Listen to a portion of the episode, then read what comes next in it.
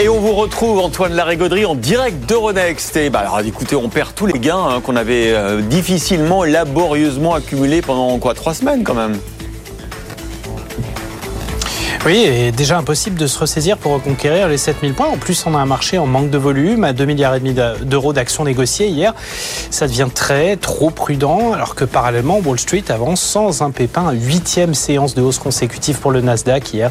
Euh, rien ne l'arrête, lui. Hein. Tiens, au passage, sachez depuis hier qu'Apple et Microsoft, eux deux seulement, représentent désormais 14,4% de la pondération de l'indice large S&P 500. 14,4% à eux deux. De mémoire de trader, c'est du jamais vu euh, que deux entreprises comme ça pèsent autant dans l'indice large de la bourse de New York depuis qu'on a des données précises et quantifiables depuis 1980. C'est incroyable. Bon, tant mieux pour eux, mais c'est pas ça qui va arranger nos affaires en Europe. Les indices sont capés et les taux ont beau se détendre un peu sur l'obligataire, ça fait pas repartir pour autant la machine. C'est mitigé en plus ce matin en Asie. Pas impossible qu'on ait donc à retester les plus bas du début de semaine dernière sur le CAC 40 pour essayer de retrouver des points d'entrée clairs et nets. Euh, pour le moment, c'est une petite baisse en plus qui se dessine. En tout cas, on va encore ouvrir sous les 7000 points, à moins qu'on ait droit au retour de la petite sorcière de 7h50, 8h qui nous aidait bien la semaine dernière. Là, elle a tendance à se faire rare.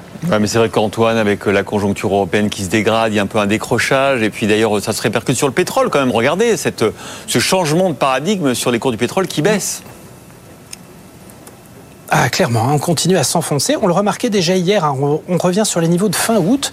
On a complètement, mais alors complètement évacué la prime de risque géopolitique, pourtant qui est énorme, et même une partie de la dynamique de réduction de la production des pays de l'OPEP. On rappelle juste que c'est la hausse des prix du pétrole qui avait entraîné la vague inflationniste de l'été, qui, qui était tout le monde.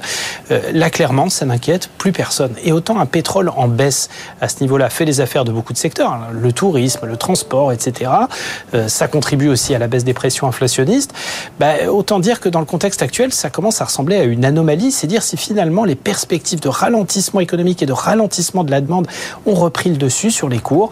Et accessoirement, ça pèse lourd sur notre pétrolier, un total, qui a signé une baisse marquée. Hier, le titre perd un peu plus de 3% en 5 jours. Et vu sa pondération au sein du CAC 40, ça explique aussi pourquoi l'indice a du mal à retrouver une dynamique haussière.